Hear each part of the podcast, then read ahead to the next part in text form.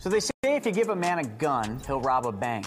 But if you give a man a bank, he'll rob everybody. The good news for you is Private Money Club runs solely on peer to peer relationships which means no banks allowed. So finally, there's a community for real estate entrepreneurs where it is truly a win win solution. This community is a place where you can connect with other lenders and other borrowers, and the end result's massive growth for you. You get to build your real estate empire, and you get to do it solving other people's problems. So if that sounds like a place you want to be, well, then join us. Go to privatemoneyclub.com forward slash Kelly. And if you want 500 bucks off, just add the code Kelly500 and I'll knock 500 bucks off the premier membership. We'll For over 90 years, we've been crash testing our cars in the tireless pursuit of automotive safety. At Volvo, safety's been first since 1927. We've saved millions of lives with the invention of the three-point seatbelt in 1959. At Volvo, we've made driving safer for you and them. Visit safety.findlayvolvo.com to learn more. Welcome to the Kelly Cardenas podcast, where attitude is everything. Uh, I want to thank all the listeners out there. I do it at the end of the show, but I want to thank you all uh, right now. All my ladies, where my ladies at? Because on our YouTube channel, our demographic is 80% men and 20% women. So I need my women to represent. Smash the subscribe button and make sure that you're doing that. But I want to thank every one of you that has helped us to get in the top 1% globally as far as all podcasts. I had no idea that this was happening. One of my friends showed me a stat and it showed that we were in that realm, in the top 1% globally of all podcasts. And the reason why is because of you. It wasn't because we went out and we marketed, uh, we didn't do any paid advertisement. It was just you listening and sharing and I want to thank you. Uh, I do want to give a special shout out to Mr. Chris Nagel for uh, Private Money Club and for Money School. Uh, financial literacy has gone to a completely different level because of him. And Private Money Club, uh, you know, creating that app uh, has created a, a, situation where, you know, it's almost like a dating app for hard money lending. And so the people who have money can find the deals, the people who need deals can find the money. Um, and Vin, uh, Findlay Volvo Cars of Las Vegas with Jim DeGiulio, it really changed my life getting in touch with Jim because he's a great friend of mine. But not only that, he showed me what top level service is like. So those are my uh, shameless promotions, and uh, I want to thank you for uh, checking out the show. On today's show, it, you're you're going to be blown away. This young lady is not only a founder, she's also a CEO. That she, you're going to see her if you're watching on YouTube. She's going to smile when I say CEO because she doesn't like that title. She's just like, just say founder. You could just say Keely. You could say whatever. But um, it is it, it's my honor to be able to have her on because what we're going to be talking about today is is entrepreneurship as far as uh, in the female side, but not only just in the female side, but also what it takes to be an entrepreneur, hitting rock bottom, building your business, and going against the grain about not not comparing yourself, and also finding your own unique voice. So it is my honor, my pleasure to uh, to connect with this young lady. We connected at a, a mastermind called Prosperity Camp and we got a chance to talk in the driveway. And it was just uh, you know a kind of happenstance. We were chatting and she just lights up the room. We started talking about what she uh, what she does in her profession which she creates uh, you know high level animation for uh, companies all over the country and all over the world. And i tell you as far as brands she takes the uh, she's such a, an amazing storyteller through the animations. Um, but when she talked about it she lit up. And when she lit up she freed everyone to speak in their own unique voice. So it's my pleasure and honor to have on the show today Miss Keely O'Connor, uh, founder and CEO of Prosperitas Agency. Hey, thanks so much for having me. By the way, congrats on the 1%. That's pretty big. my daughter, hey, my daughter was not impressed. I told her, I said, we got in the top 1%. And she just walked away. And I was like, baby, she's 14. I, she's like, I said, aren't you kind of excited about that? And she was like, if I got a 1% on my math test, would you be happy, dad? And just walked out the room. And I was like, it, it, so it didn't make sense to her. I guess I should say I was, t- but if you're in the top 99%, it's not as good. But my daughter keeps me humble as possible. So she wants I, to be in 99 percentile. uh, Keely, your your um, the animation we talked yesterday, and I'm a bonehead and I said, you know, hey, for me, a lot of times when I thought about animation, I thought about Mickey Mouse, Donald Duck, and then I thought about anime. Can you help the audience out there to understand? Like, you created one of the top animation uh, companies and, and agencies out there, and you're doing it on such a high level. We're going to show some of your work here in a little bit, but can you explain what this actually is? Because, again, for me, when I heard it at first, I was like, oh, yeah, she draws things. So, mm-hmm. break it down for us. Okay, well, the world of animation is limitless. I mean, that's what I love so much about it is that there's no limits. Whatever we can conceive in our minds, we can put on the screen. And that's what I love about it so much. We can make the impossible possible. Um, with that being said, too, like you end up kind of picking a lane. So there's the entertainment world, and within that, you've got um, cartoons and things like that. Then, yeah, I know sometimes people think I'm doing the Japanese anime, and it's like, you know, I wouldn't be surprised if I was, but it's not. It's a little bit different, but what the area we're focusing on is corporate. So we're doing more of the 60 second corporate video. We put videos on at trade shows, commercials, um, the 60 second explainer video on the website, online advertising, kind of in that world. So there's lots of different use cases even within that category. Um, could be an, an animated intro for a podcast. We get those requests quite a lot lately um, logo animation, um, storytelling. But yeah, lots of trade shows, lots of homepage, lots of kind of um, creating one piece of content and then it's evergreen and they can put it in ad campaigns, they can put it um, in their email marketing and it kind of lives, has this omnipresence. So I always like to brag. I like to brag about my friends because if I have really cool friends like you, Keely, I don't really have to do anything cool. All I have to do is have cool friends. And so I want to show a little bit of what your animation is because I, I mean, I since we've met, I've been studying you and seeing this blew my mind and I was like, wow. And I started thinking about now, if you heard that slight uh, little jab that she gave about doing animations for podcasts, she was probably judging oh, our yeah. intro, is what it was. That's what she was doing. She was low key doing it. Thank you, Keely. I appreciate it. Um, and uh, obviously, we, once you once you guys see this, though, you're going to be like, Kelly, we need to get that animation on the podcast. So I want to show you this. I want to show I want to show everyone the everyone that's not watching on YouTube. If you're listening, which is Wayne Freeman, one of my buddies in Kansas City, and I have to wear a Kansas City Chiefs shirt, which I would it's going to uh, make my skin uh, break out in hives because you won the Super Bowl. I know, but Wayne Freeman, if you're listening to it, hop over to YouTube and watch this animation. So I want to show this uh, because uh, Keely, you, what you're doing is absolutely phenomenal. Mm-hmm.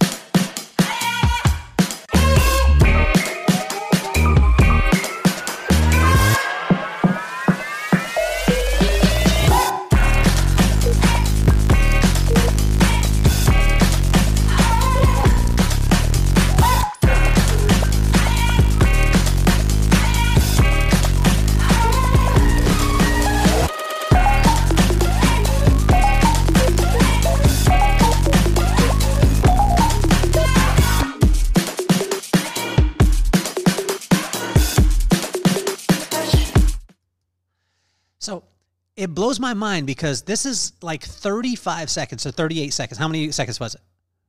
Something like that. Okay. It was supposed to be 30, but we we went over and you know.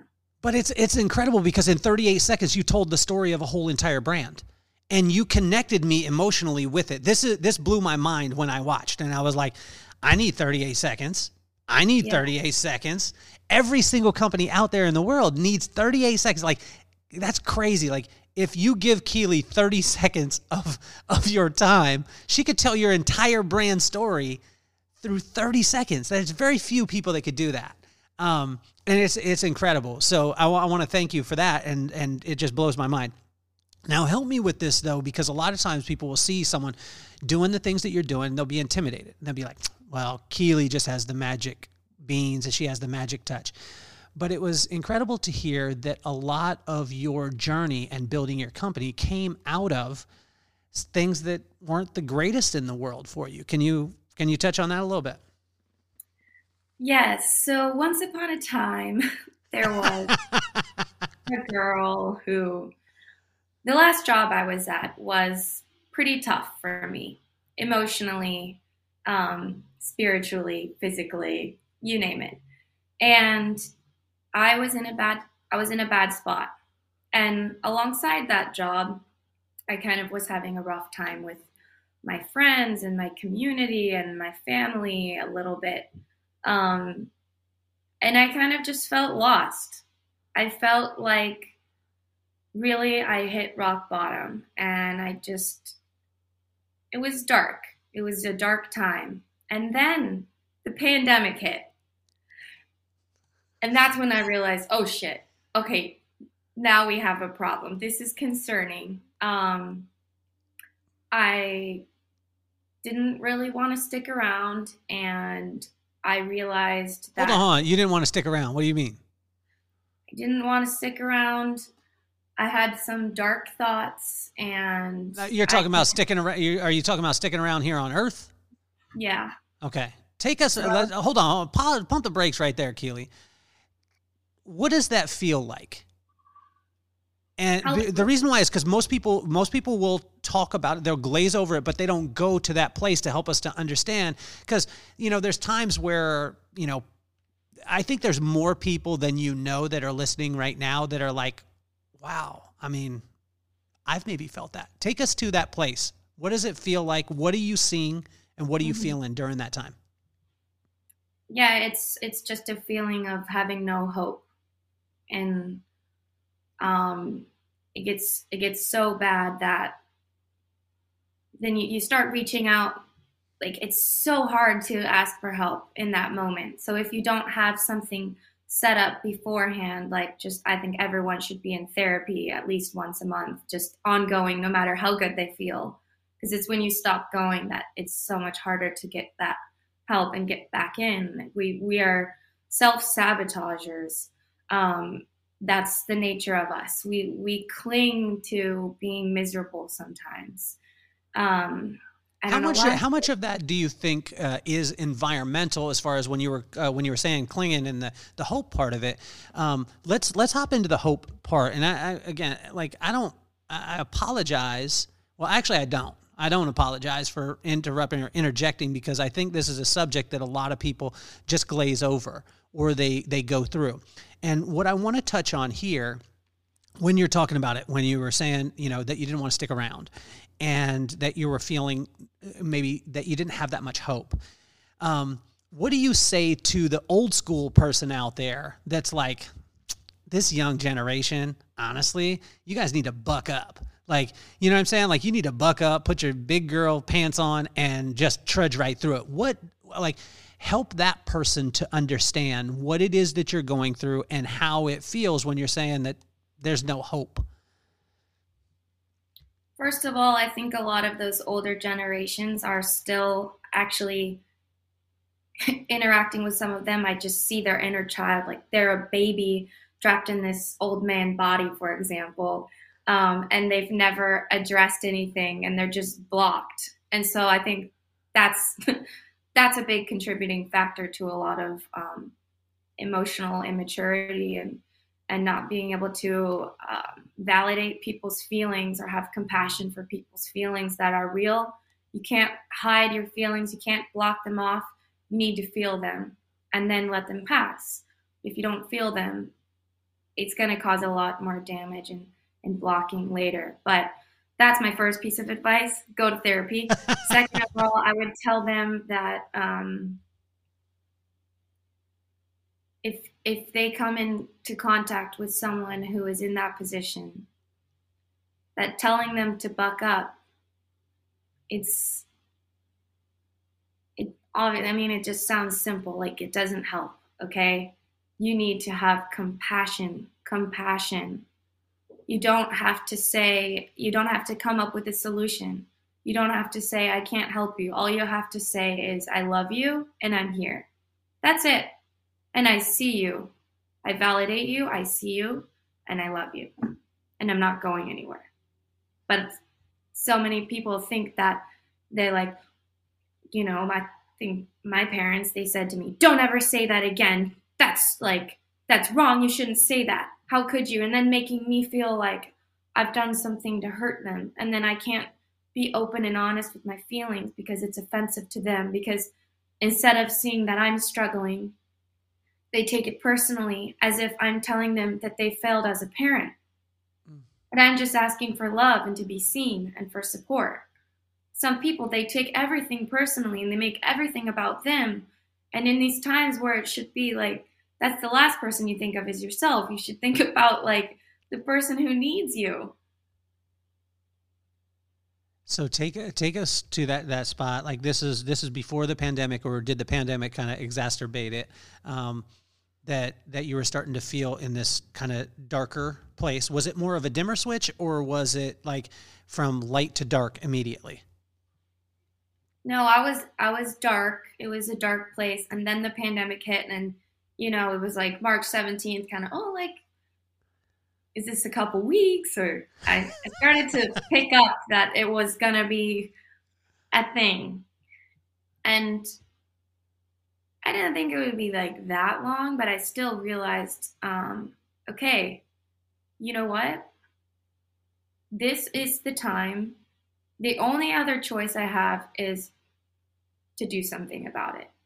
And the main the main source of my turmoil is from my job because I have to go there all day. It's like consuming and um, very, very uh, uncomfortable environment for me. So that's step one. If I can, and I, got this notebook, and every day it asked me the same questions What are you manifesting? What are you grateful for? Um, the same questions every day. And it's amazing to go back and read that the transformation I made because it was dark. dark. And then little by little, I kept putting the same, I'm answering the same questions, but they get a little bit better. But the manifestations were always the same.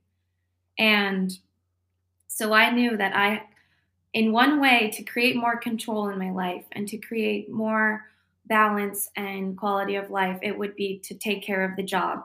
And I realized I never wanted to work for anyone ever again. So I wasn't going to apply to jobs. I wasn't going to try to risk that happening to me again. I was going to be my own boss and never work for anyone else again. So, next step how do I do that? What do I do? What am I good at? And I ask myself these questions um, What does the world need?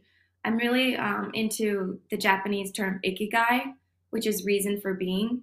And so it blends what you're good at, what the world needs, and you know what you can make money um, with. And so I realized, all right, I've got a lot of experience in the media world. Kind of, I worked at a tech PR agency in the Bay. I um, I used to work on the Cold Stone Creamery marketing team. I named an ice cream flavor. It was temporary, but I which one? which that. one was it? What, what was it? So the campaign was s'mores galore, and the creation they call them creations TM was called um, S'more Reese's Please. So it was a combo of Reese's Pieces and and s'mores. But I, I'm not gonna lie, I came with so many good names. I think some of them were slightly inappropriate, and that's probably why they didn't choose them. but it was a blast. It was a blast doing job. Um, and then, so I figured, all right, I like the agency model. I like that kind of um, you know, if you can get one client, you can build from there. It doesn't cost too much to start up. Um, and that's kind of the world I'm in. So that was step one. But I don't want to be running Facebook ads. I don't want to be doing this something boring. How can I make this something that A, I will be engaged in, um, and B, like, let's let's make it make an impact somehow. Let's um, it's not all about me and making my money and being free and you know the financial freedom and everything like that. I want this to to do something good for the world if possible. If i can create this ecosystem that is like a win-win-win. And i swear i was getting like downloads from the universe. I look back now and i realize oh my gosh everything that i'm doing is super aligned. Um, but i chose i realized that animation was trending so I thought, wow, it's storytelling. It's it's making the impossible possible. You know, you have a brand, it could be a boring ass software, but I can make it look fun to the people. And maybe that software doesn't cure cancer. Maybe it just frees up um, a single father's time or helps him make more money. And then he can, you know, have a better relationship with his kids. Yes. Okay. It's a ripple effect.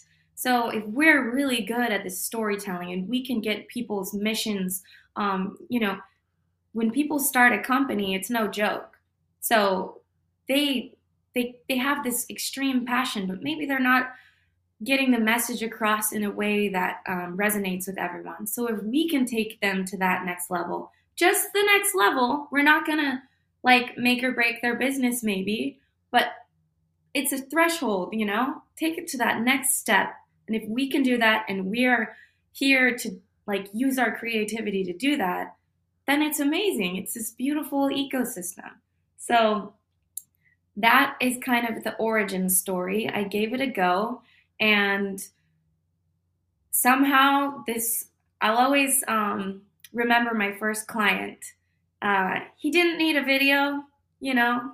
He he didn't really care about the service, but he um, is Latino and he's in the Bay Area and he feels like a minority there with all the white Silicon Valley guys. And so he said, I will, if you're starting a business and you're a minority as a female, I want to, I want to support you. And so there you go. With one video, I had a portfolio and then baby steps, you know, doing projects for free or, you know, barely any profit and um, working with some, you know, all, all sorts of companies. There were some some bad clients in there getting started up, and um, just slowly, slowly, and then you know, two years later, we get clients like Pfizer and DoorDash. So, but what I really like, um, I don't know about anyone listening, but I think it's trending as well. I'm really into astrology, and my sign is a Libra. That's my sun sign. Um, my rising sign is Aquarius, and when you turn around 29 years old, you go through your return to Saturn, which it has a bad rap. The return to Saturn is usually nine months of agony because it's trying to take you into the person you're supposed to be. So it might take things away from you and and give you some tough, tough lessons, but in the end, it's for your ultimate growth. And so your journey to get there is with your sun sign. So my journey is with Libra, which is communication and art. What is that? It's animation, it's design, it's storytelling, communication, art. My bridge to get to Aquarius, which is my rising, is that. My rising, Aquarius, is all about um, using your intelligence and your uniqueness and giving back to the collective. So I just feel super in alignment and it's so rewarding, this journey. And I just, I could talk about it all damn day, but I love it. It's fun and creative and always keeps me on my toes and I just love it. Well, let's talk about the the alignment part because something that you mentioned yesterday when we were talking was um, being in alignment with who you're supposed to be and where your purpose is, um, there was a place where comparison came hugely in, and some most of the time people uh, like it was it was so intriguing to me because you talked about a story of a family member that a lot of times we use a family member and that that's so inspiring. Not to say this one isn't inspiring, but this one was a source of comparison for you, and and once you started to get over it um, that's when things really started to break through. Can you can you talk about that story? Yes, yes. So, fun fact: uh, my grandmother is Justice Sandra Day O'Connor. So, you know, when I was really young, I grew up with her, and she'd she'd take me to museums, and you know, she was always saying, "Did you get all A's?" I got a couple B's. No, you need to get all A's, and so there was always like a, oh, she just wants us to do all this educational stuff and da da da da da. And at the time, I didn't understand that. I didn't understand um, who she was and and kind of the weight she carried. And then I got a little bit older. Um, you know, I was always proud of her in, in grade school when we'd get to the page in the social studies book and everyone would look at me. but then I got a little bit older and I realized, oh shit, that's really cool what she did. It was so just, she's just grandma. And then I realized, who is that alien? That's insane what she accomplished. And um, when I really, really got this sense of pride was unfortunately after she already was dabbling with with Alzheimer's, and so it makes me so sad that I can't um, fully connect with her at this age because I think she would be um, really proud that you know I I went from the shy girl who was like wouldn't speak up or wouldn't speak my mind and now I won't stop stop speaking my mind. Anyway, but back to the question. So there were times where I would compare myself like I'm never going to live up to her. You know, I'm never going to go into law. That doesn't interest me. I don't like politics. I, I just, that's not me. Um, and she is, she's an anomaly, you know, she's a unicorn. So, you know, cut some slack. You're, you're not going to be like her. And then I realized it was, it was when I met the, the biographers of her book first which I highly recommend because um, it's a husband and wife who wrote it, Evan and Oscie Thomas, and they spent three years or something researching her life and interviewing everyone. Um, she came into contact her law clerks, family, friends, and they got just they really captured her essence. And she has this like light up a room essence. She's so charming. She's so smart, and it's especially thinking of her back, you know, years and years ago, I think that it was a lot um, more, I mean, uncommon to have such a strong presence like that in a female. Um, and so they told me, you know what? You remind me of your grandma. And I was thinking, me? This girl? Like the way I talk and the way I, and I, it kind of, something hit me. And I realized gosh, that's beautiful. I I guess I am kind of like her. It doesn't have to be that I'm a lawyer or I'm going to be on the Supreme Court, but maybe I can make a difference for women just like she did with my bold personality, you know? Um and so I I love to see the rise in you know, you see Ruth Bader Ginsburg everywhere on coffee mugs and everything, and I love that. And she's an icon. Um, but I, I don't see a lot of that from my grandma. And I want young girls to to know all of these women. I want them to see what's possible. And so I was starting to brew like I want to carry on her legacy um, because I, I attended a play. It was the Sisters in Law play a couple years ago, a few years back. And they, I was crying, I was sobbing. It was really upsetting because the playwright, um, he wanted to do what was good for the story. And he made my grandma be this like bimbo and, you know, position RBG, who's an icon. I love her. But, um, you know, it was a good and bad kind of thing. And that's not how we should look at them. Um, they made just because my grandma was technically conservative, a liberal conservative, swing vote a lot of the time. Um, but I think her stance um, paved the way for Ruth. Um, but anyway, I just think that when when he was kind of portraying my grandma as this there was a scene, okay, where my grandpa he has he had Alzheimer's and he was in the bathtub and he called for her and my grandma says, "Oh, why don't you just drown in there? I don't care about you. I care about my career or something." Which is just A, that's disgusting. B, um my grandma she resigned from her lifetime position to take care of him. Wow. Um and it was a he gave her the ultimate act of love. He supported her. And, you know, in a man's world back then, I bet that was pretty scary. And then she did the same for him. And it's beautiful. And she's an amazing woman. And there were just a lot of things in the play where I was looking around at the audience. And if you don't know my grandma, you might believe that she was this kind of eh person. And so it made me really upset that I want to make people know that how special she is and how proud I am of her and what a badass she was and look what she did. And I also want to make sure like I want to modernize it for a younger generation like me. Let's not forget about her. Let's let's apply it to the new generation. So that is I know I just really went on a tangent, but she's so amazing and her her story deserves to be her legacy deserves to be um, cherished and and um, celebrated. And so I kind of got a little spark in my mind that okay, what is a way I can do this? Maybe it's public speaking and sharing her story, but kind of I sat down with pen and paper and did some brainstorming and I put together, I connected a lot of dots.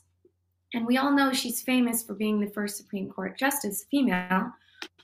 But what she's most proud of, her her most um, you know, she's most proud of herself for starting iCivics, which is a platform and it has reached over 9 million students teaching the importance teaching them the importance of civic engagement um, and getting involved in, in the government and understanding the three branches and everything like that. She always says, These kids, they know more judges on the American Idol than the Supreme Court.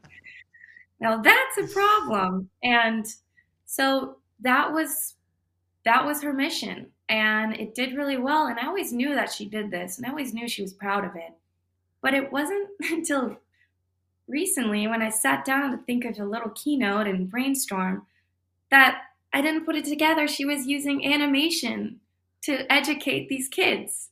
And here I am with my animation studio trying to educate the world and and make a difference by storytelling and um, educating in these engaging, um, interactive ways. And I am like her. We both have this passion. And it doesn't mean I have to be on the Supreme Court. And so just putting in that, connecting those dots made me so fired up. And it just was like alignment. Okay, I need to, it's, you know, she, she made the impossible possible. Animation makes the impossible possible. She opened the doorway for not just people in, you know, the Supreme Court, but in the world, in society. It makes women be more equal. Um, and animation you know and me coming me coming from rock bottom to doing a complete 180 i'm able to travel the world i can spend more time on my relationships i can um, do fun things in the middle of a tuesday if i want to like i just have so much more quality of life and um, it's just it's changed my life and so i always want people to know not to compare yourself we're all our own brand of magic don't compare yourself instead listen to their magic and say, "Oh, how can I how can I take that little piece of magic and apply it to my own life?" Don't compare. Just be inspired. How can you tell the difference between the two? Because a lot of times when a person gets inspired, Keely, um, they see it and they're like, oh, I'm inspired. So then they try and do the same thing. And we notice this on social media. We notice this in today's society. It's like, oh, I like Apple's ad, So I'm going to do an ad exactly like Apple. And then they are mad when it doesn't work. And so, how does one stay inspired but not become a carbon copy? Well, it's very important to think about the why and stay connected to your heart, if you are only interested in the outcome, we have a problem. The outcome is important. You need to set goals, okay?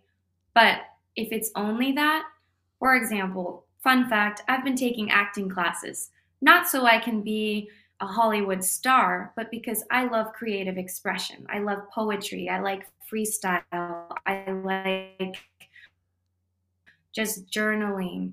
Um, I like storytelling, of course.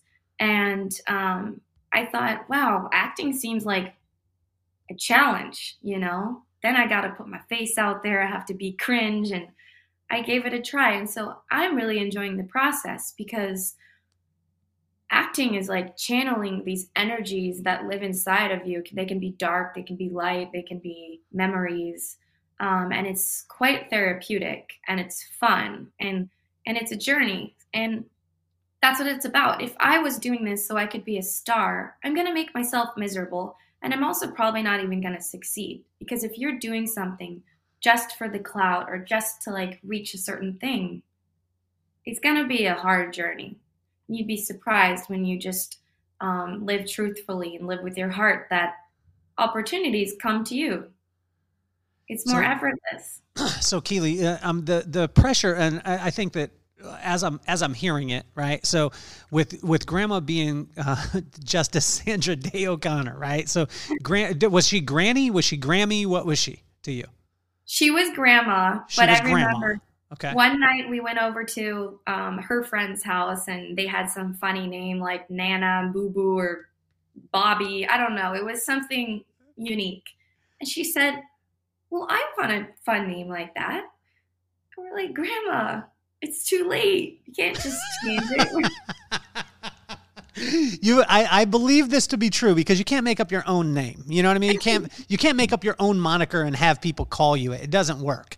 Um, yeah. you know when it's when it's natural so with grandma, tell us a, a, story about you guys, like with you growing up with her and spending time, and something that most people would never get a chance to be able to hear that was about grandma, whether it was she was teaching you a lesson or, but she was just being grandma. She wasn't Sandra Day O'Connor, the Supreme Court justice that really changed our whole entire country.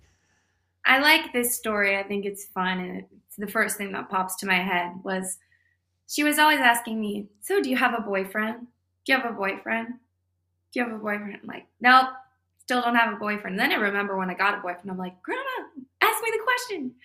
But anyway, she, um, back when I would say no a lot, she's like, Huh, well, when I was at Stanford, like, I remember Andy Campbell, he'd pick me up in his red convertible and it was like the second week of school and then you know she, she had like three or four people propose to her. She was like like i said a unicorn. And so i always think it's just funny that she she was this once once an icon always an icon. Um and one of the guys who proposed to her he ended up being on the supreme court William Rehnquist. So, do me a favor, uh, Keely. Uh, what do you wish that people knew about your uh, about your grandma? Like, because you got to, again, you got to see behind the scenes part of it, and sometimes people would just judge her based off of the decisions that she made. So, if she made a decision and it was in their best interest or what they thought was the best, but you got to experience grandma that was a human being that was having to make these decisions and they were based off of not just you know she couldn't take every single person into account but she had to take her integrity into account. What do you wish that people out there knew about her? Well when it came to the decision making um, she was constitutional. She didn't let her um, her feelings or anything get in the way. She she carried a little constitution tiny tiny book everywhere she went and so she, she, I mean, her integrity was up to here. So that's one thing about her. Um, and that's why I think she ended up being on the swing the swing vote a lot of the time because she wasn't letting her political preferences get in the way. She was being honest and and truthful with the Constitution, and that's the you know that was her duty and what she signed up for. Um, but you know, I just, I love her so much. She is so bright and she's so charming and she had it all. Um, she, you know, got to the highest court in the land, but she had a family and she would be social. She had this group of friends where they called themselves like the traveling party committee or something like that. And it was all these ladies who would go on these trips together and they would be, you know, maybe there was some golf or maybe there'd be like a cultural activity or something. They just, they couldn't get enough um, of the world.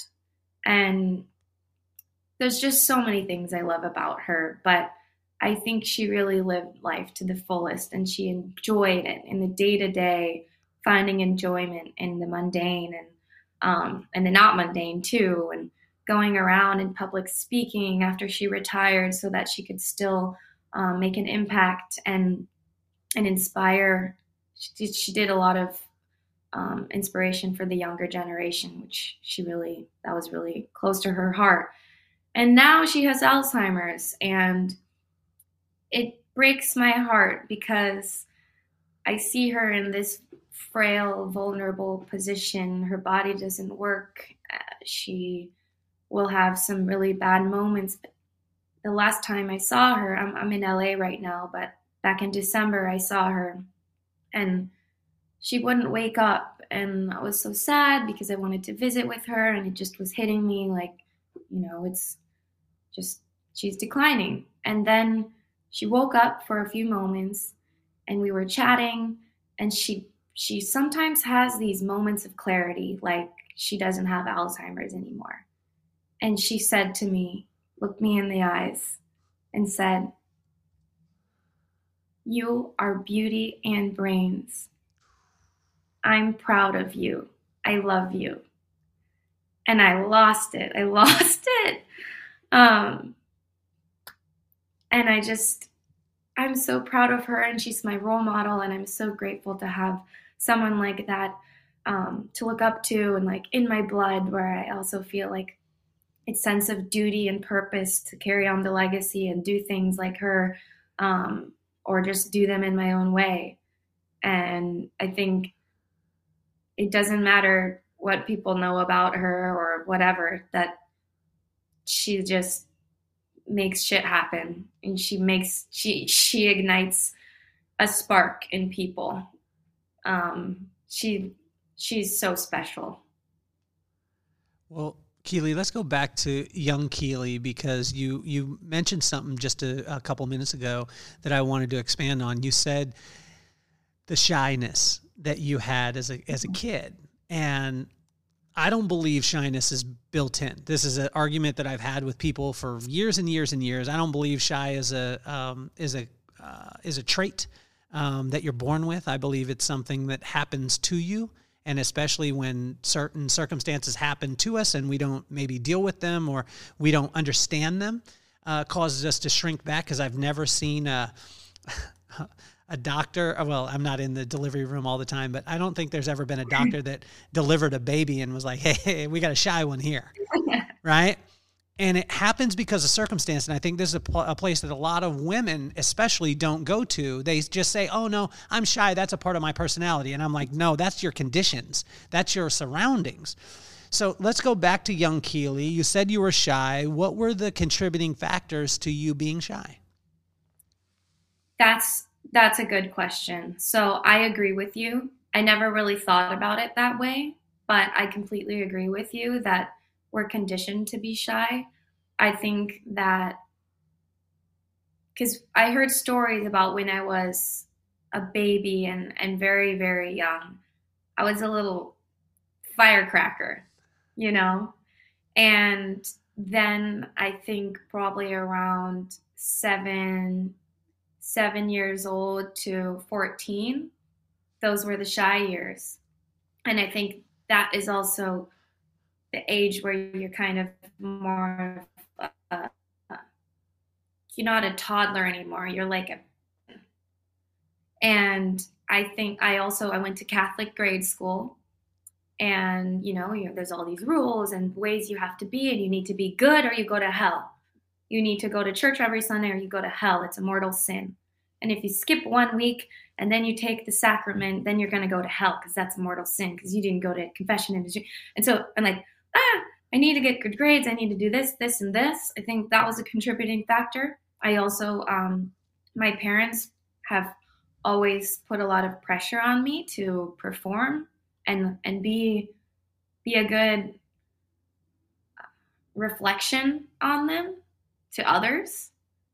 And I think that I probably didn't feel safe to be truly who I was. Um, and it was probably terrifying because I would be afraid that I might lose love or or lose support if I showed who I really was. I'm in therapy, so I do a lot of this studying and whatever, but um yeah, I think definitely the conditions made me feel the conditioning made me feel like I I was trapped.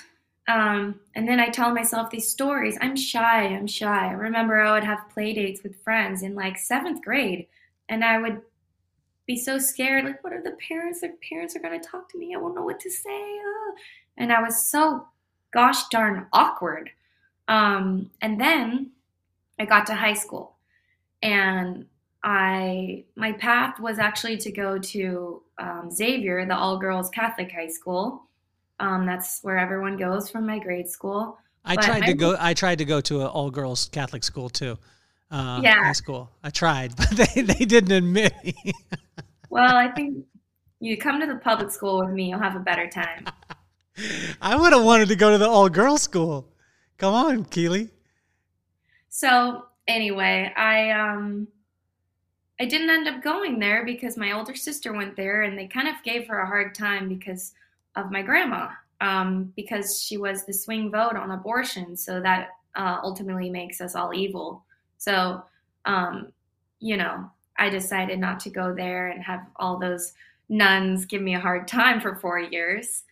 And it was the best decision. But when I got to Arcadia High School, the, the public high school, I didn't know anyone and I was so shy and I had no friends. I would eat lunch in the bathroom sometimes. And at the time, I, I think I must have been like protecting myself because at the time I didn't find that embarrassing.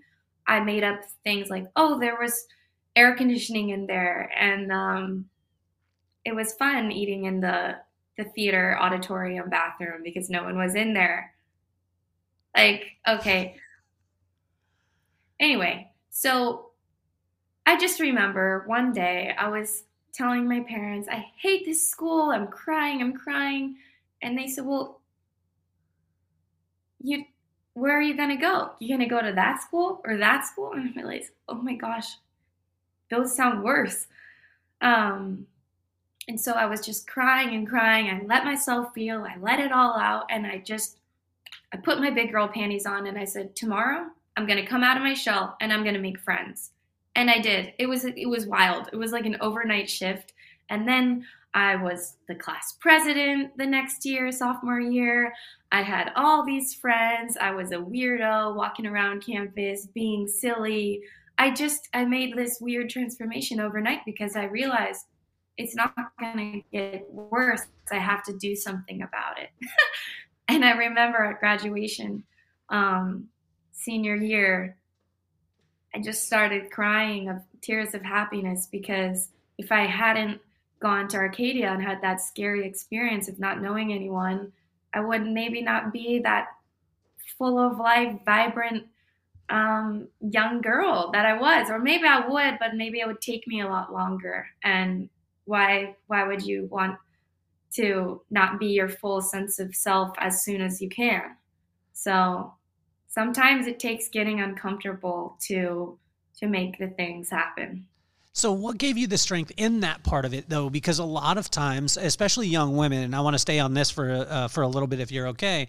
A lot mm-hmm. of times, young women, you guys struggle, and we were joking before the show. I said that you know, men, we have so many pressures on us, you know, to look a certain way. That's not true at all. You guys have immense amount of pressure. My daughter's 14 years old. The listeners know who she is. It's her name is McKenna, and being her dad, I want the secrets. Like, what gave you the confidence to be able to make that shift? Because yes it's you know i can i understand the idea. You take ownership you you know you put your big girl pants on and then you start moving. But that takes an immense amount of foundation to be able to for that to be able to gain traction. Where did that foundation come from It's a good question. I think that I, I truly, I'm very spiritual. I truly believe that my soul has always had big plans and a big bright light. Um, I think certain things can dim it sometimes, but uh, I think it was there was a moment there where it, it needed to just do what it came here to do. Like it goes it goes beyond baby Keely. It's like I came to this earth to do some shit and I got to do it. Okay? Don't let these you know surface level problems get in the way. We create so many problems for ourselves and if you think of the bigger picture like we want to look at the problems we have instead of looking at all the good that we have. Um, and and in the grand scheme of things, a lot of these things that we, create these problems, we create them out of nowhere, and it doesn't matter. So just like lead lead with love, listen to your intuition, see what sparks your curiosity, show up with compassion and love to people. I mean, that's all I can say. Yeah. Well, I, I want to go on the timeline here because we go from Shy Keely growing up. I mean, amounts of amount of pressure because you got, uh, you know, Sandra Day O'Connor, the Supreme Court justice, is your grandma. Your parents are they in law too? Did they go that route? No. Okay. So, but your parents have some pressure on you too, as far as like they got some expectation. I understand that growing up in the expectation uh, world then you go to high school and you eat in the bathroom, which I think is awesome, the orchestra bathroom. And you're saying it's because you because of the air conditioning in there. We all believe that too. And then one day you're just like, look, I'm going for it. I'm going to become Keely. I'm going here. But the timeline shows us from from early on that you know, in the early 2020s, like 2019, things started to go dark. So help us with this timeline because once you find that you start to find your voice you start to be this in the, in this place there's two questions for me or for you is i guess it's not a question i want you to take us through that timeline but also too how did that affect your choices in men and boys that you allowed around you during these times? Mm-hmm Oh, the patterns, the patterns. Um, yeah, I think that um, growing up in a way with a lot of pressure and in a way of feeling like you're not, your feelings aren't valid, like, you know, not, if there's no safe space in a home where you can express um, then when someone comes along and and sees you, maybe they control you a bit because that's what you know is like having a path set for you, then that is um, may not be comfortable, but it's familiar. Mm-hmm. And so you think it's comfortable. So I think that, um, you know, my first, my first boyfriend, sorry if he's listening, um, the reason we split up was because I kind of well, he broke up with me, but um, I did realize he didn't. It was all about his career. But what about my career? I didn't have one yet. I was still working on figuring out who I was, but it wasn't like um, I had the freedom to to come into my own. And I think that yeah, there's a reason that I probably was attracted to that kind of control, like um, being in someone's path. Um, and yeah, it's it's um it's definitely a pattern. Uh, and I, lo- I love it. When you uh, when we when we talked before the show, I said, "Is there anything off limits?" And and the reason why I was saying that is because like number one, I want to honor you, but also too, I think this is the stuff that a lot of young women need to hear, right? And if and it's yeah. not to say that it can switch things or you know because i keep asking i want to find the holy grail for my daughter she's 14 and i'm like okay how can i get my mm-hmm. daughter not to choose bonehead boys this is like a, a big focus for me and okay. Some women tell me it doesn't matter. I had a good dad. He hugged me a lot. He told me he loved me. He did all these things, and I still chose a bonehead. You know, and I'm like, no, but there's something in there. There's something. And with uh, when you were talking about the patterns, right? Did you see the pattern happening? Did you see it, and or no. did you not see it until later?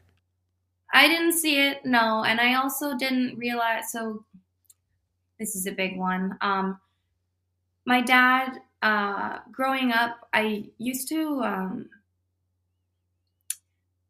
he he was married to my mom and he was living in our home, but I don't remember him being like the traditional dad. He was doing his thing in the basement, working and going on his trips, and and and um, he had a drinking problem, and so I would even when I was very young, I would see my friends hug their dads, and I would think that they were doing something inappropriate. Like, why are they touching each other like that? And so that kind of thing it definitely made an impact on me as as a you know or girl um, because I I don't understand like how the dynamics should be and and that definitely made a dent. Um, yeah, and so now he's he's um he doesn't drink anymore, but it's like we can't go back. Like I don't feel like um it's like I think that in times I, I'm dating and stuff, if I feel a sense of protection and like um I'm gonna take care of you vibes, I, I like it a little bit too much, but they can't fulfill that need for me. Mm. Of course, like a partner, I want them to be able to love and care and protect for me, but not to um, take over the position that fulfill the needs that weren't met as a child because the past is gone and that you can't change it. So I think that that's something I've noticed as well is that I'm kind of like this little baby Keely who wants to be seen and heard and and not be emotionally neglected. How can a dad help his daughter to be seen and to be heard? Well, you can literally say, I see you and I hear you. that one is huge. Um, you can do check ins. You can check ins. How are you doing? Like, what's new in your life? Is there anything you're struggling with? Um, anything I can do to support you. Little check ins like that. It would be great. Um, being around, being engaged. Don't just do what you're supposed to do. Like, take the extra time to go do a little father daughter bonding, go do something silly and I don't know, a, a, random activity where you guys can laugh and just kind of forget the rest of the world for a few minutes. Those those moments are really important. Um, but but not just making everything be special. It's also in the mundane because I think sometimes parents can can think, "Oh, I do so much for my kids and look, I took them to Disneyland or um, I bought them the new iPad."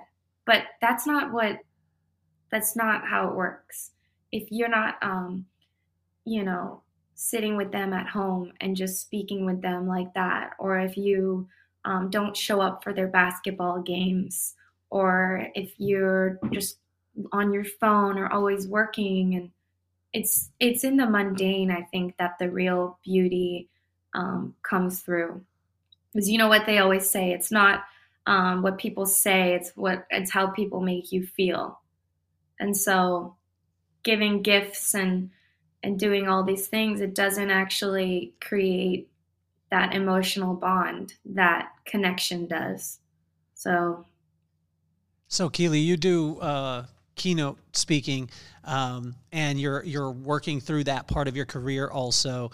Um, in in addition to the animation, because I believe that you telling your story is going to be so incredible.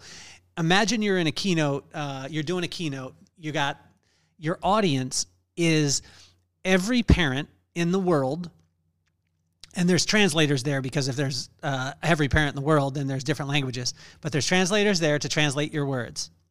You've got 30 seconds Ooh. to talk to the parents every single person in the room is a parent of a of a, a young girl what would you say to them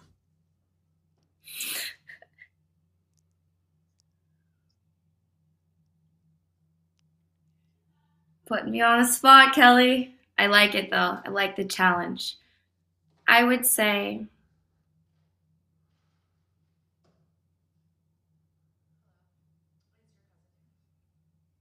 these these are the foundational years. These these years count more than anything.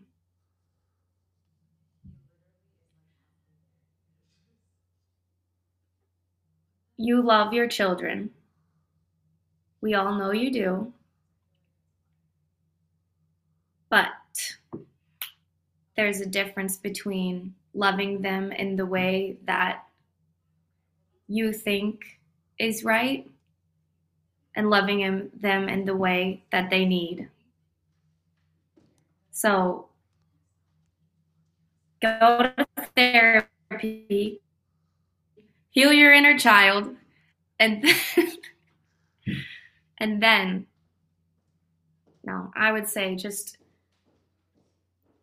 tell them you love them. It's so simple. Tell them you love them and listen to them. You there's no remove the power dynamic. Treat to the treat them like an adult.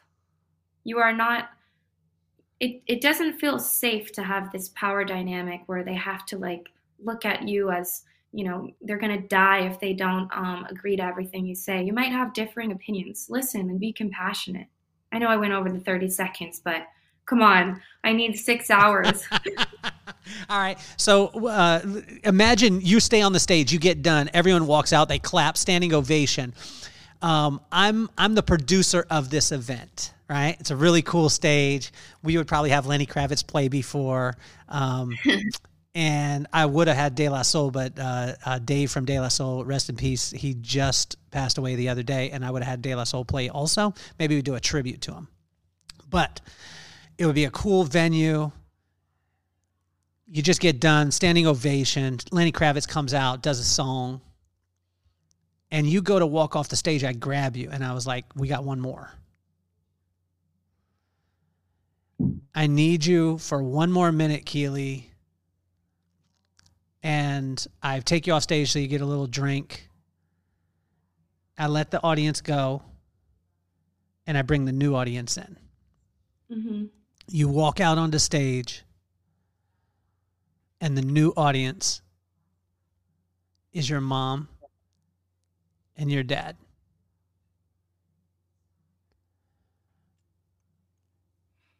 What do you wish that they would have known about young Keely growing up?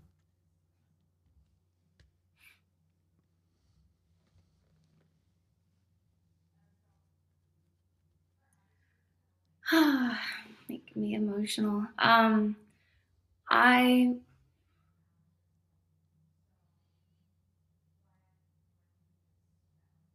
give me the freedom to be my fully expressed self because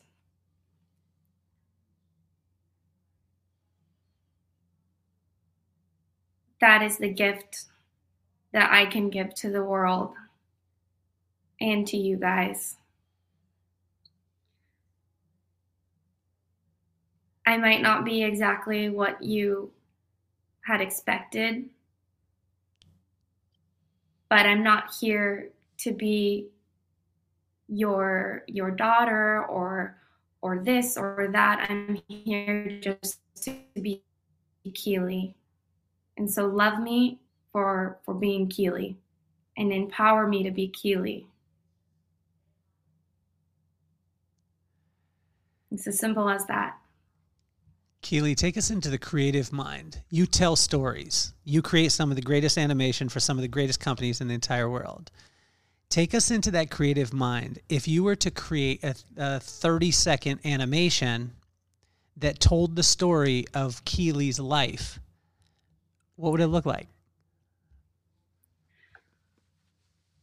Well, I'd always like to do things that aren't I wouldn't want to show my life literally.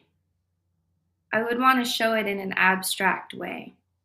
Okay. So I would maybe find some sort of like this happening now, like um, an object or something that could be uh, represent me, Okay. like a seed or something. That's in the end we want it to blossom, but maybe there are times where is not being fed the right water or the sun, something like that to show the shift. Perhaps it could be that. Um, perhaps um, my brain, my brain is. I've got a wild imagination. If I think of a to-do list, it's like a galaxy with like boom, boom, boom, boom, boom, boom, boom, boom. um, so and also it's always easier to do this for other companies and other people. And then when it's my own, um, you know, you have the, the pressure a little bit differently. But now I want to make this video, and when I make it, I'll send it to you. Um, That's a challenge, everyone out there. Now, uh, I, what I want you to know too is, as I honor my friends, one of my one of my really good friends named Wayne Freeman. He is in um, he is in Kansas City. He owns a bunch of sport clips throughout the uh, throughout the country. He also is a, a Kansas City Chiefs fan. I have to say all this when I say Wayne. So anytime you describe anything pitcher wise, I need you to describe it because he never listens to it on YouTube. He listens to it while he's driving in his car. So okay. I want you to think of an animation video.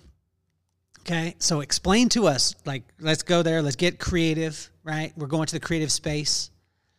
You're going to create this video that's going to tell your pop how you feel about his you and his relationship. How would the video go? How would the uh, animation go?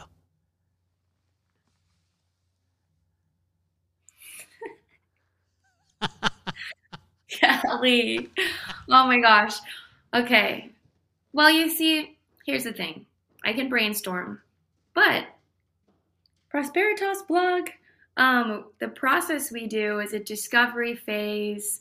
I like to talk to the founders about the undertones and the feelings, and then I'll send a questionnaire that and that has questions about the call to action. How do you want your audience to feel? Um, you know, what do you, what does your customer stand to lose if they don't work with you? And then from that, I develop the script, and then I make the storyboard, and then the illustrations, and then the animation. Okay. So, so let's skipping let, past a lot. no, no, no. Let's go through it then. Okay. So the way that I want him to feel is that his daughter absolutely loves him. Uh, the, the um, what was the what was the second part of it? You said the feeling, and then what was the next one? In the Like, in, in the questions. One of them is what does your customer stand to lose if they don't work with you or buy your product? The uh, their their daughter and the uh, connection point in the relationship with the uh, with your daughter. Go ahead. I, so I answered that one. What's the next one? Um, and what's the call to action? I want to be, I want you to be my daddy, and I want to be your daughter, and I want to continue on so that way my children will be able to have a different path than maybe I did in that situation. How would you how how would you tell that story? Because again, it- like you tell so many like when we watched your ch- your your uh, commercial earlier in 38 seconds, I knew exactly what that company did. Mhm. I wanted to buy the watch band. I mean, I knew like in my head, I was like, oh my gosh, this will make my life better.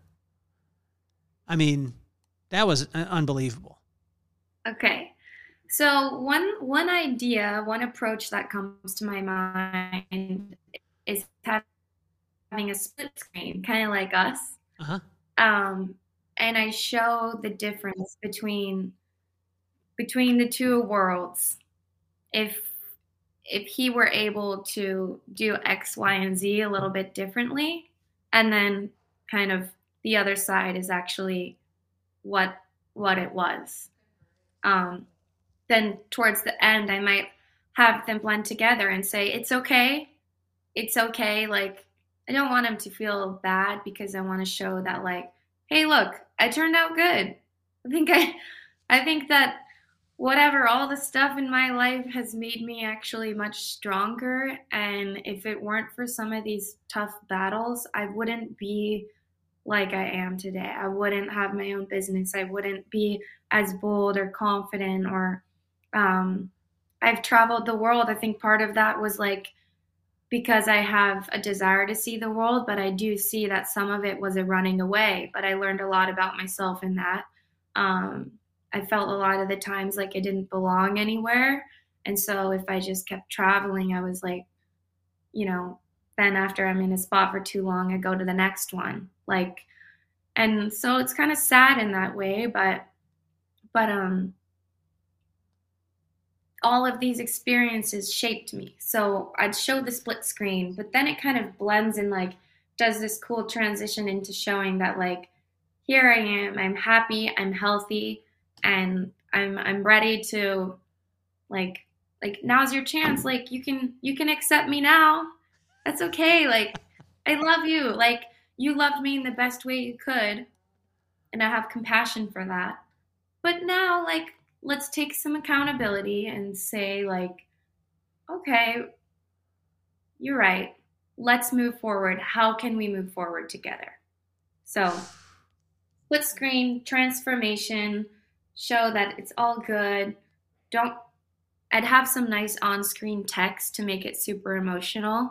Uh-huh. um maybe even some voiceovers in the beginning where there's like the child baby voice saying like Daddy, why didn't you pick me up from swim practice? why did you forget about me? um, things like that. But then it's supposed to, that's just supposed to kind of like call attention to to the reality. But I want to end on a good note and let's move forward. It's it's amazing that it just blows my mind that like that's why I want to take people into the creative process because one of the times I had a uh, one of my friends he uh, he's the uh, bass player for uh, Switchfoot, and he was just he's a Grammy Award winner. He was just about to go up and and uh, record an album, and they were going to lock themselves away for like two or three weeks, and then they were going to do the album, and it, they and the album came back, and it was phenomenal, it was the best one he has ever had. But I wanted to know the process, and thank you for taking us through that process because a lot of times we don't think like we don't see that part. We see, hey, I want this, and then we see a um, the end result, but we don't see that process. And I think it's so amazing. Now, I want to take yeah. a little bit of time. I want to speak to women entrepreneurs. Okay. And when you hear entrepreneurship, especially in today's society with uh, with social media things like that, a lot of people think it's shiny, happy, and it's like I'm going to be an entrepreneur. And you know, I didn't, uh, and I did hear something that you said earlier that I want to expand on after this, but a lot of times it's like, well, I, I, I couldn't stand it in my job, so I need to go and create my own. But they don't understand that they end up working for a jerk who happens to be themselves. right? Mm. And so I want to talk to those young women about some of the things that they can get themselves prepared for for the type of, you know, challenges in the road that lies ahead. Mhm. Yeah, so there are many I think little nuances when it comes to being women entrepreneurs. Um it's funny because I think sometimes um, when I'm on a sales call with a woman, woman, um, I feel almost like there's like a competition. I'm like, I got to like turn my shoulders like we learned at the prosperity camp, um, or whatever. But sometimes I feel that um, it's almost like not all women. I don't want to knock women. Obviously, I love women. I'm a woman, but I do find a weird pattern where it's the women who can it's like they're threatened or something and it's like well why why are you selling this to me instead of like oh like how could you help? Just feel a little bit of a disconnect there but then you've got the other end of the spectrum where it's the the man who who's only taking the call because I'm an attractive person and then you know they end up abusing the relationship and start you know i had i had this happen to me where i hired someone and i'm not going to say who but i shared my story like about kind of power dynamics being abused in my last job causing me to then um, never want to work for anyone again and doing my whole thing. And then this person crosses the boundary. And then I feel frustrated because I've paid this person for the service and they're saying completely inappropriate things, completely. And then I speak up and they deny my experience. So what's going on here? You know, why why do I why does this have to be something that I deal with? I have enough um problems with not problems, but mm-hmm. running a business, you know, where's the next client coming from? I'm stressed. I got to follow up with all my emails. And then you hire someone to help you grow your business. And then they, they do something like that. And then you have to navigate like, how do I handle this situation? You know, come on, guys, give us a break. So there's all sorts of, um, all sorts of lessons in there, but and the more practice you get, the stronger you'll get about maintaining your boundaries and not letting it get to you.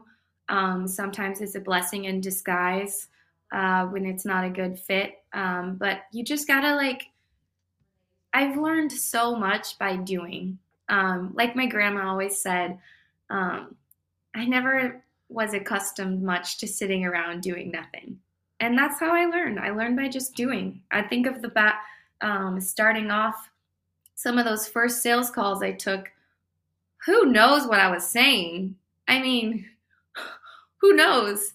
Uh, I've definitely improved since then, but how would I ever become become good if you never just do it in the real world? So you can't just practice a script um, or follow a formula. You need to dance the dance and see which way everything takes you. Um, what else about being a women entrepreneur? Um, well, I, I want to ask you about this too because, like, there's a lot of times where. Um, where whether it be in parenting, whether it be in relationships, whatever, when we experience something, we will have the tendency to either become that thing or we go away from that thing. Like we become exactly opposite. Not many people stick in the middle. Um, but especially in business ownership and it's something that you said you said you know you uh, you had a bad experience therefore you don't want to work for anyone else again how do you bridge the gap of someone wanting to work for you then because does this make sense because if i go into a scenario and i'm like I, I, I maybe had a bad uh, relationship. I never want this to happen again. Therefore, I'll never work for anyone again. How do we stop that you know, when you were talking about the, and it's not what we say, right? It's how we make people feel. How do mm-hmm. you make people feel safe in the environment when when you started off with a thought process of, you know, hey, I, I, I can't work for anyone ever again? So people working for me? Yeah, I mean, how does that? How do you bridge that? Because you seem to have done it, um, but mm-hmm. I think I've seen the other side where a person will be like, "I'll never work for anyone again," and then they create a company that no one wants to work for because okay. they started with the mentality that they didn't want to work for anyone. Okay, right. Well, yeah, I could see that. I think it comes down to the personality. The way that I run my business is very um, I don't like to be too corporate. Um, I, as long as we're getting the work done, uh, you know, have your flexibility, maintain the quality. Um, let's be friendly with each other. Uh, you know, let's have a good time. Let's do check-ins and make sure are you enjoying the work we're doing? Is there a certain industry you would rather have me focus more attention on in, in terms of sales outreach? Um, you have to think of everyone you're working with as partners. And that's, I know I have clients, but I don't think of them as my, my boss, but I also don't think of them as like, oh, I'm not actually working for them. I think of them as I'm making a video for my company with their name on it. Like, I want to be just, we're an extension of their team we're like their animation department. Um, because the work that we make, A, we care about what we're doing just for the sake of it. But also, when we make a beautiful video, we want to share it. It'll help with business. Um, there's so many benefits to being on the same team instead of this oh i'm the client you're the client and i'm the vendor and that's the relationship you know like absolutely let's have this ongoing friendly vibe and that's what i look for i look for people like um complementary partnerships where they might come into contact with a lot of people like agencies for example who don't it's it's really hard to find good animators these days so whenever they have a need come uh, they'll say hey keely we got a request. Can you do this by March 10th? Okay, sure, let's start. And then boom, because they trust us and and they know that they like the work that we do and um so it really depends on the personal brand. It depends on on the vibe. Of course, if there's some sourpuss saying I never want to work for anyone again, then that energy is going to come off and you know, they're going to need to figure out a business model where there's not even interaction with people but a lot of mine is is interacting with people and i think a lot of the people end up working with us not because of i mean our work speaks for itself but a big part of working with us is working with this person so if you if you like this vibe you've got it if you don't well maybe we shouldn't work together but that's, so th- that's, this is a this is a question keely that a lot of entrepreneurs have is how do i find the right people and how do I find the right people? And do I search for a person that has it or can I develop it? Oh, yeah. I think that it's great when people have it, but you you need to do the personality fit because if and also someone who has it might not actually be that invested in your company or or care. So if there's no passion, forget about it. They're just going to cost you in the long run. So pick someone who has a desire to grow alongside you and who is grateful for you and and wants to learn and, and bring more to the table. It's better to work that way. So, Keely, uh, the reason why I started the podcast is because of my kids, um, Maddox and McKenna. Maddox is 11 years old, and I mean, the kid is, uh, we call it Maddox style. He wears what he wants, when he wants, because he wants to. So just Love That's it. how he lives, lives his whole life. Uh, my daughter is 14 years old. Her name is McKenna and McKenna's in the uh, the performing arts. She's in theater, singing, acting, dancing, all the stuff.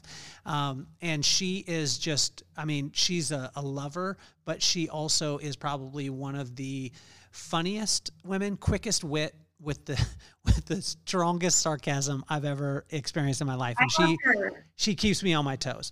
I started the podcast because of them, and I wanted to show, I wanted to take iconic people like yourself, and I wanted to show them that anything was possible as long as you had the right attitude and the right work ethic. So, what advice would you have for Maddox and McKenna? And if you could use both their names, it would be awesome. Maddox and McKenna. First of all, I love your dad. You guys you have such a gift to have him as your father. He's going above and beyond to make sure you're taken care of, to make sure you're set up for success, to make sure you're safe and happy and live a good life. So just shout out to him. Never forget that. Um, secondly, Maddox and McKenna. McKenna, I love that you are a theater girl. You're in the arts. I wish I could have done that. My parents made me do swim practice for so long. Uh, I'm not a swimmer. I'm now look at me. I'm doing all this creative stuff. I wish I wonder where I'd be now if I um, was doing all the theater stuff at such a young age. So I love that you're just going for it. Keep it up. Um, and Maddox, you too. I love that you're already expressing yourself, wearing whatever you want. Expressing yourself through clothing is it takes people time to get there. So I forgot how old you were, 10? 11. 11. So that's pretty pretty big accomplishment so far. So you guys are already rock stars. I can only imagine where you're going to be years from now. But my advice to you, you set the goals. I know you're working on that. Get in the right mindset. But don't feel like you have to do everything and, and make the impossible possible in one day. It's not going to happen. But just take a moment and think, what's the next little baby step I can do? Maybe that baby step is giving yourself a break. Maybe it is like, I'm going to do one week where I'm not thinking about any of this goal. And then next week, I'm going to come back in and, and go for it. Or what is um, maybe there, if you're into theater, you know, maybe there is someone um, in your dad's network who who was in uh, a musical in New York City, and you can just talk to her or him and listen to their stories. Or maybe you think of another way. Oh, I'm gonna I'm gonna see if I can put together a little small, um, short, short, just a little small, short thing at, at your church or at a, a group you're involved in. Think of ways you can get involved and and do things that not like I said earlier, not for the sake of reaching the goal itself, but things you're going to enjoy as you do it. Because that is what life's all about. Is the enjoying the present and the journey. So be bold and and and don't hold back, but at the same time, baby steps. Just brainstorm little tiny things that can get you to that next stage, which then can get you to that next stage. And you'll be surprised at how um, doors will start opening for you. And, you know, one path might actually take you to a different path that's more aligned for you. So surrender and, and stay listening and and and and keep doing things, keep trying things. Don't do nothing. It has been uh, an absolute pleasure to be able to have you on the show. I, I want to give a, a, shout out to a couple people. Chris Naugle, um, Chris Naugle, one of the sponsors of our podcast, uh, Money School. You, you, guys, if you haven't checked him out, check him out on, on YouTube. It's uh, you can go to chrisnaugle.com and check him out. Jim DiGiulio, uh, which is Findlay Volvo Cars of Las Vegas. Um, you have to check these uh, these guys out, and I want to thank them for their support. Um, everyone out there listening, um, if you have a daughter, share this. if you have a friend who has a daughter, share this. If you have a friend, share this. If you're a wife or a mother, share this. Um, if you're a father, you need to listen to this um, because I think that a lot of times we have, uh, as fathers, we get into the protection mode or the providing mode, but we don't realize what is actually needed. And a lot of times, what's actually needed, and what I heard this whole entire time from Keely was that she needs to be seen and she needs to be heard. And it's amazing because when I work with companies, Keely, all over the country and all over the world, it always goes back to those two things the mm-hmm. the the employees like when because I work on culture with businesses and and they always ask like I need to improve the culture because we need to improve the bottom line and what we talk about is exactly what you said the people need to be seen and be heard and once that happens the people will grow the business and Keely you have just been unbelievable today I thank you so much I can't wait to have you on the show again and um, you know, smash the subscribe, the like, the do all the things. Check out all the sponsors, guys. You know what to do. Uh, Bakila, you have been phenomenal today. Thank you so much for having me, and thanks for listening to all my my rambles and my storytelling and my creative brain going mushing all over the screen. So you're awesome, Kelly. It's great great to know you, and um, love love what you're doing here for so, for for the for the collective, but also for your kids. so uh, make sure. Thank you so much, Keely. Make sure you check out uh, Keely at uh, prosperitasagency.com, uh, and uh, it's also prosperitas uh, prosperitas uh, agency dot or dot agency on on Instagram. We've got all the links. Studio, yeah. Yes, we've got all the uh, links in the um, in the bio also, but you need to check her out. Hopefully, in the next coming episodes, hold me accountable. We will have some new graphics coming through on the podcast coming soon. Uh, Keely, you have been uh, absolutely phenomenal, and you're officially off the hot seat.